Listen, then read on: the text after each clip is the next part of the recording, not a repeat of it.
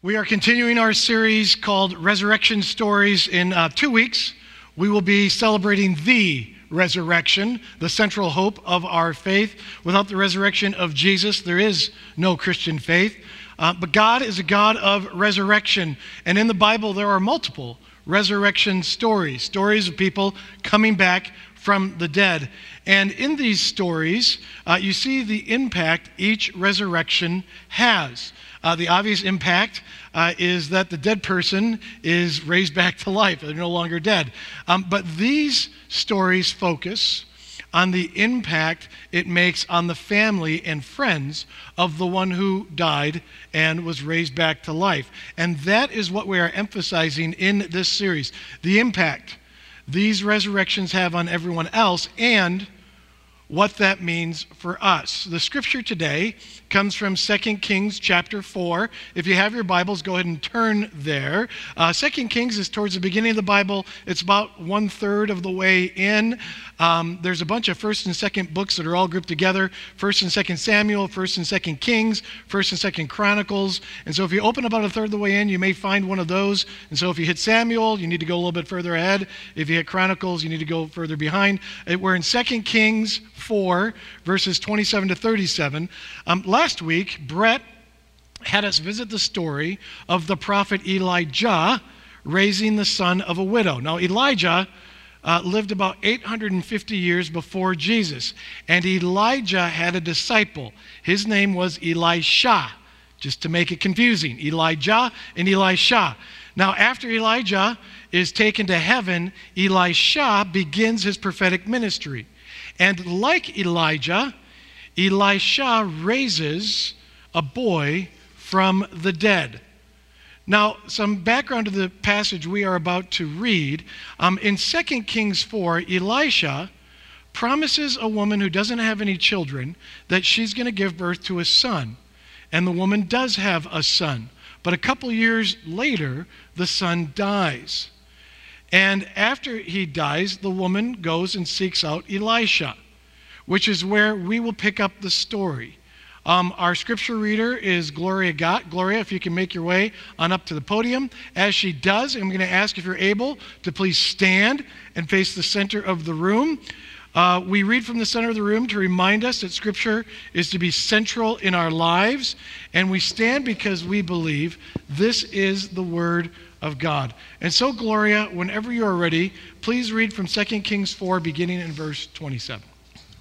When she reached the man of God at the mountain, she took hold of his feet. Gehazi came over to push her away, but the man of God said, Leave her alone. She's in bitter distress. But the Lord has hidden it from me and has not told me why. Did I ask you for a son, my Lord? She said.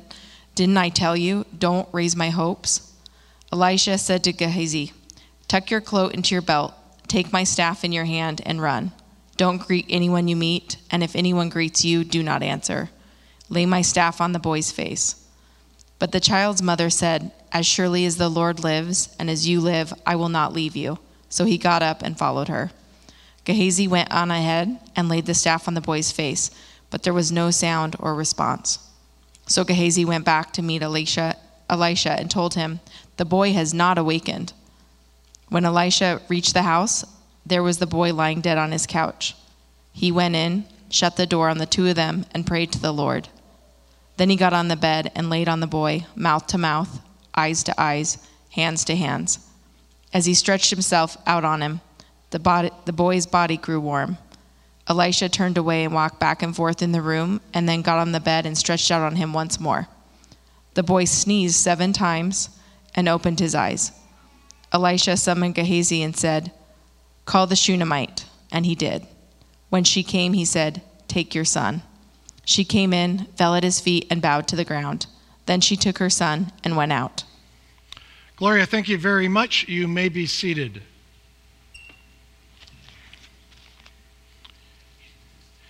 Uh, kids often get asked the question What do you want to be when you grow up?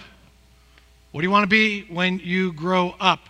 And typical kid answers Things like policeman. I want to be a policeman. I want to be a teacher. I want to be a doctor. I want to be a WWE professional wrestler. Those kinds of things. Um, now, a quick parenting tip. This is a free parenting tip. Tip: If you have a kid who's like four to five years old, teach them to respond to this question by saying, "I want to be a biochemical nuclear engineer." Everybody will be impressed. Okay.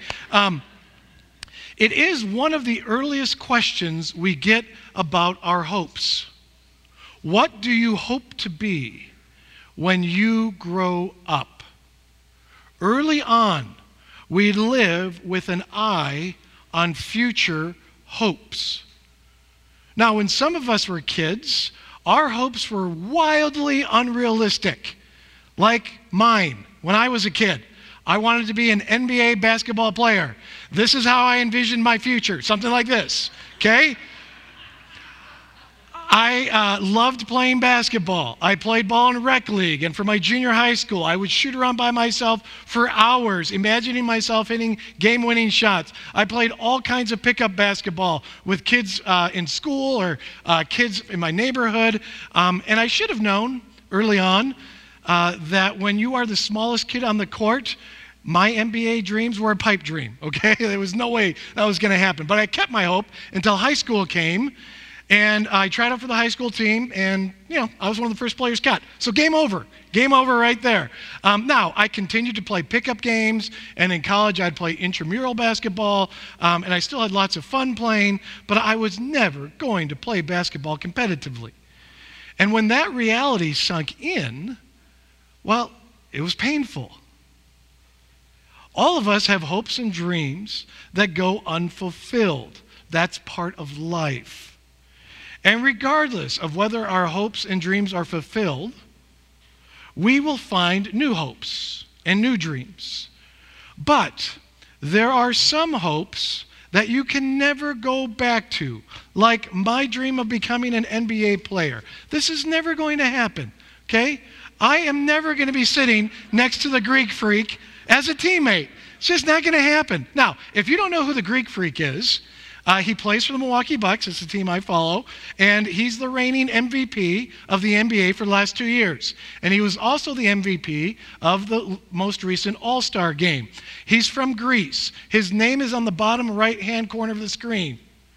Okay? It's why he's called the Greek freak. No one can pronounce that. All right? Um, his name is pronounced Giannis Antetokounmpo. Took me about three days to practice that and get it right. Okay? Now, you can't blame kids for dreaming to play professional sports, but it's too late now even for me to dream of it. You know, I'd have to be 12 inches taller, 24 years younger, even have a shot. Okay? So even hoping for that would be a bad thing at this stage in life. Many of us have to have some of our hopes die at some point. Which brings us to these resurrection stories, because resurrection equals hope. Resurrection is all about hope. Hope.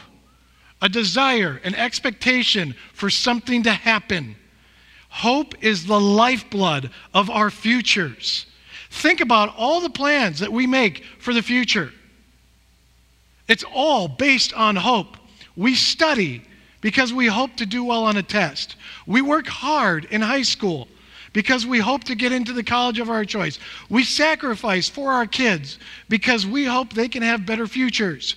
We plan for retirement because we hope to enjoy the final years of our lives. We can't wait for COVID to end because we hope to be able to do the things we haven't been able to do during COVID. We fill out March Madness brackets because we hope to beat our friends, only to have our brackets destroyed by Ohio State and Texas losing in the first round. A little bitter about that. It's okay. Um, without some kind of hope for the future, our lives feel meaningless. And one of the reasons we are so captivated by resurrection stories is because, well, death is death. And if anything ends hope, it's death. And resurrection is all about restoring hope. But there is a risk to hope.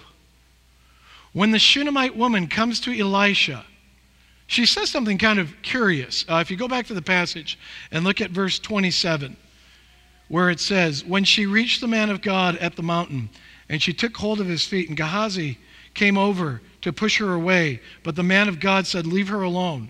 She is in bitter distress, but the Lord has hidden it from me and has not told me why.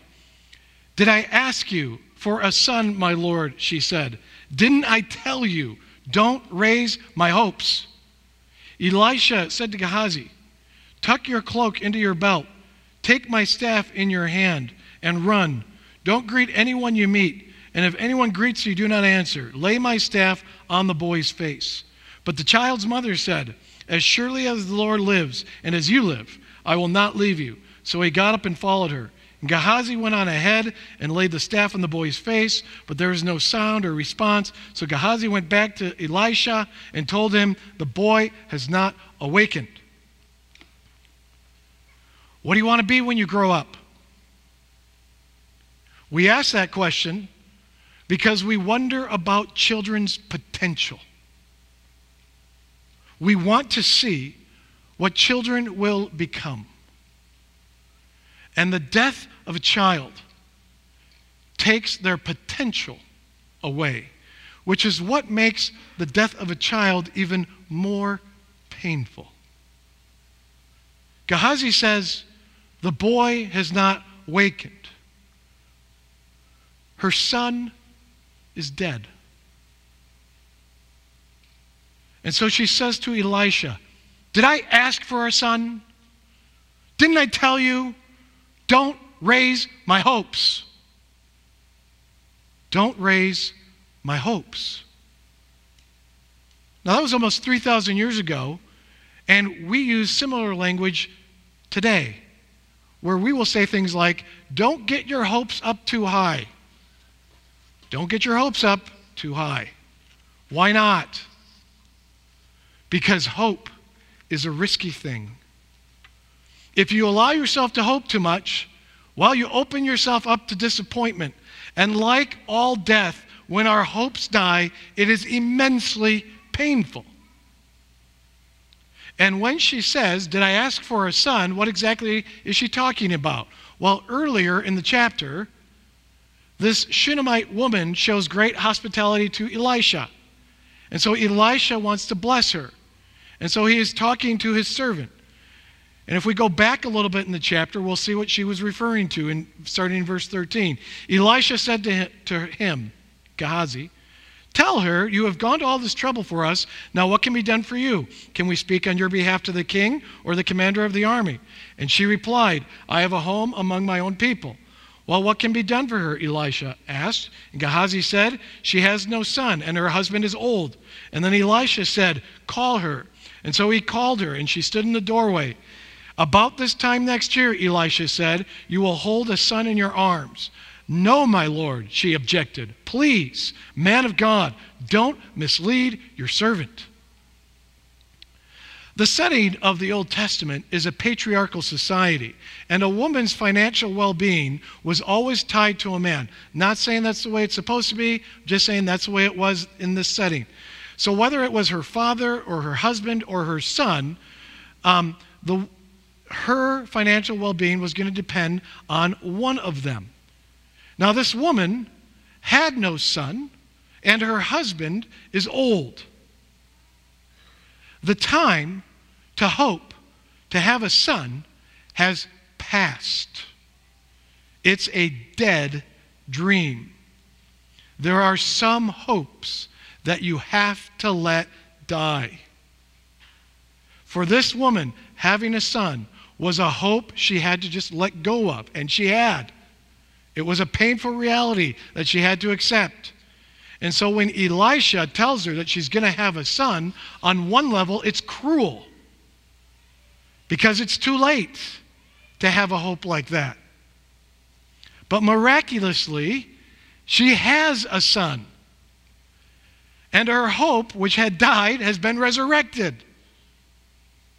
But then her son dies. It's a brutal, brutal irony. And she says to Elisha, did I ask you for a son? Why did you raise my hopes? We can only have our hopes dashed so many times. It takes a toll on us. To be successful, You have to be resilient. This is true, it's a part of life. And in our careers, we all have setbacks.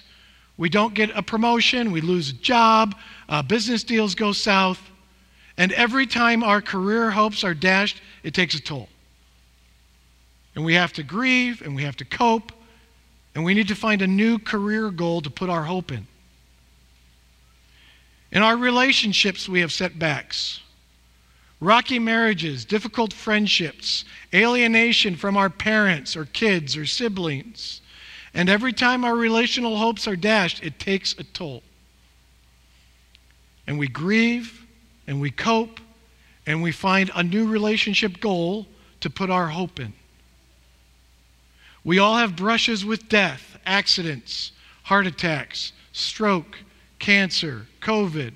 And when we have a brush with death, we hope and pray for a recovery. And sometimes that recovery happens and we celebrate. And sometimes we lose. We lose the battle. And there comes a moment when our hope dies because we know our loved one isn't going to make it. And all we can do is grieve. It takes a toll. We can only have our hopes dashed so many times. And it can lead to despair and disillusionment. And because of death, why have hope at all? And the Bible even alludes to this in the book of Ecclesiastes, where it says, meaningless, meaningless, says the teacher utterly meaningless. Everything is meaningless. What do people gain from all their labors at which they toil under the sun? Generations come and generations go, but the earth remains forever. We have to have something in the future to hope for. And while we don't like to talk about it, the one thing looming over all of our futures is death. Generations come, Generations go. And death is always looming. And at some point, we all ask the question why did you raise my hopes? Where there is hope, there is potential disappointment, there is a risk to hope. Another thing about hope is you need a reason. You need a reason to hope. I've talked before about the difference between hoping and wishing. Wishing, you can wish for anything. You need a reason to hope. If you have a really hard test coming up and hope to do well, you need to study. Studying gives you a reason to hope. If you hope to have a comfortable retirement, you need to be working on a retirement plan. That plan gives you a reason to hope. Now, studying doesn't guarantee a good grade, and retirement planning doesn't guarantee comfortable retirement, but they do give us reasons to hope. The actions of Elisha were done for a reason, and those reasons were a source of hope for him. Let's look at what Elisha does. If you go to verse 32 of the passage. When Elisha reached the house, there was the boy lying dead on his couch. And he went in, shut the door on the two of them, and prayed to the Lord. Then he got on the bed and lay on the boy, mouth to mouth, eyes to eyes, hands to hands. As he stretched himself out on him, the boy's body grew warm. It's a little strange what Elisha does here. The boy was lying dead on the couch. Elijah shuts the door and prays, and he lays on the boy, mouth to mouth, eyes to eyes, hands to hands. Now, if you were here last week, this should sound familiar to you. Last week, Brett shared how um, Elijah raised a boy from the dead. Remember, Elisha is a disciple of Elijah. Well, what did Elijah do when he raised a boy from the dead? 1 Kings 17 says, Give me your son, Elijah replied. And he took him from her arms, carried him to the upper room where he was staying, and laid him on his bed. And then he cried out to the Lord, Lord my God, have you brought tragedy even on this widow I am staying with by causing her son to die? And then he stretched himself out on the boy three times and cried out to the Lord, Lord my God, let this boy's life return to him. And the Lord heard Elijah's cry, and the boy's life returned to him, and he lived. The boy lying on the bed, Elijah takes him to an upper room and prays stretches himself out on the boy three times, and the boy's life begins to return. Now, when Elijah is taken up to heaven, his disciple Elisha receives a double portion of his power. And so we have multiple reasons to hope here in this story. One is a resurrection of a boy has been done just like this before by Elijah. And Elisha has a double portion of Elijah's power. And after Elisha stretches on the boy once, the boy's body becomes warm. Elisha has reasons to hope. And he needs to give the mother reasons to hope too. You see, when you have reasons to hope, you become a person of hope. And the world is full of despair. And it needs people of hope. But in order to be a person of hope, you have to have a reason to hope. And this is not just a story about the resurrection of a boy, it is a story about the resurrection of hope.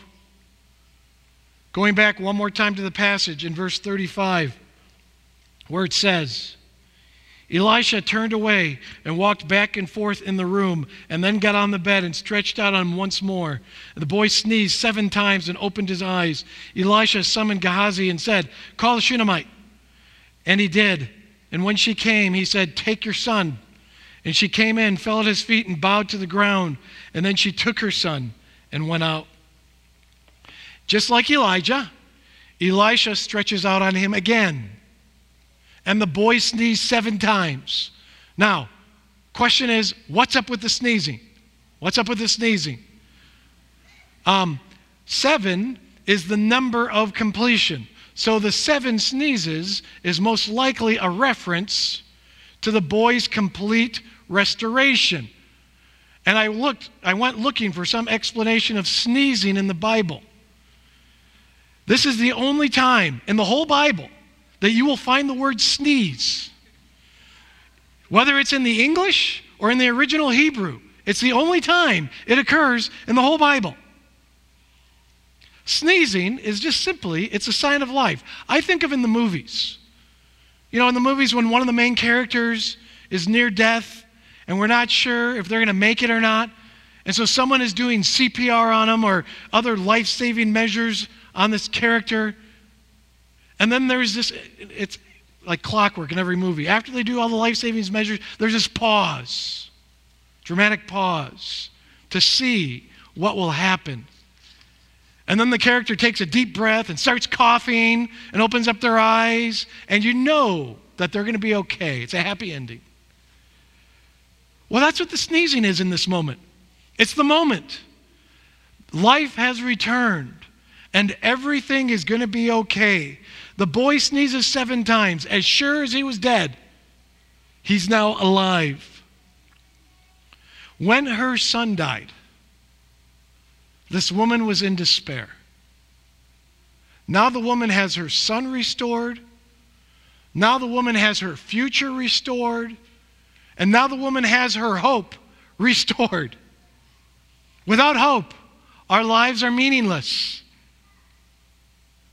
And what the resurrection did for this woman is it reminded her, regardless of what tragedy strikes, regardless of how many times our hopes are dashed, regardless of how often despairs rears its ugly head, that her best days were ahead of her. Because of the resurrection, there's a reason to hope. The resurrection restores your hope in hope. And because death is always looming, And as we age, we feel the sands of time slipping through our fingers. The future becomes something harder to have hope for. But hope is the lifeblood of our futures. And because of the resurrection, it doesn't matter how close we are to death.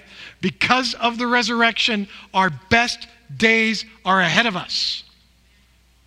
The resurrection restores your hope in hope. Now, we are still going to have certain hopes dashed. It's a part of life, it's inevitable. Some things won't turn out. And we will still have to grieve our loss. But while we will still have to grieve our losses, we do not have to despair.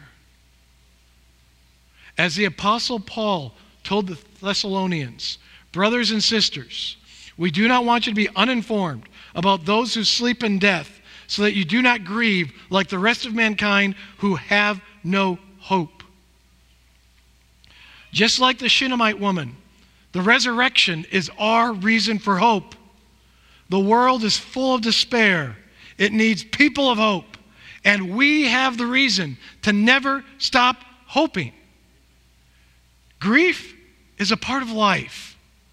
And when we lose, we grieve. And we should grieve. But when we grieve, we do not despair. The resurrection overcomes it all. Please pray with me.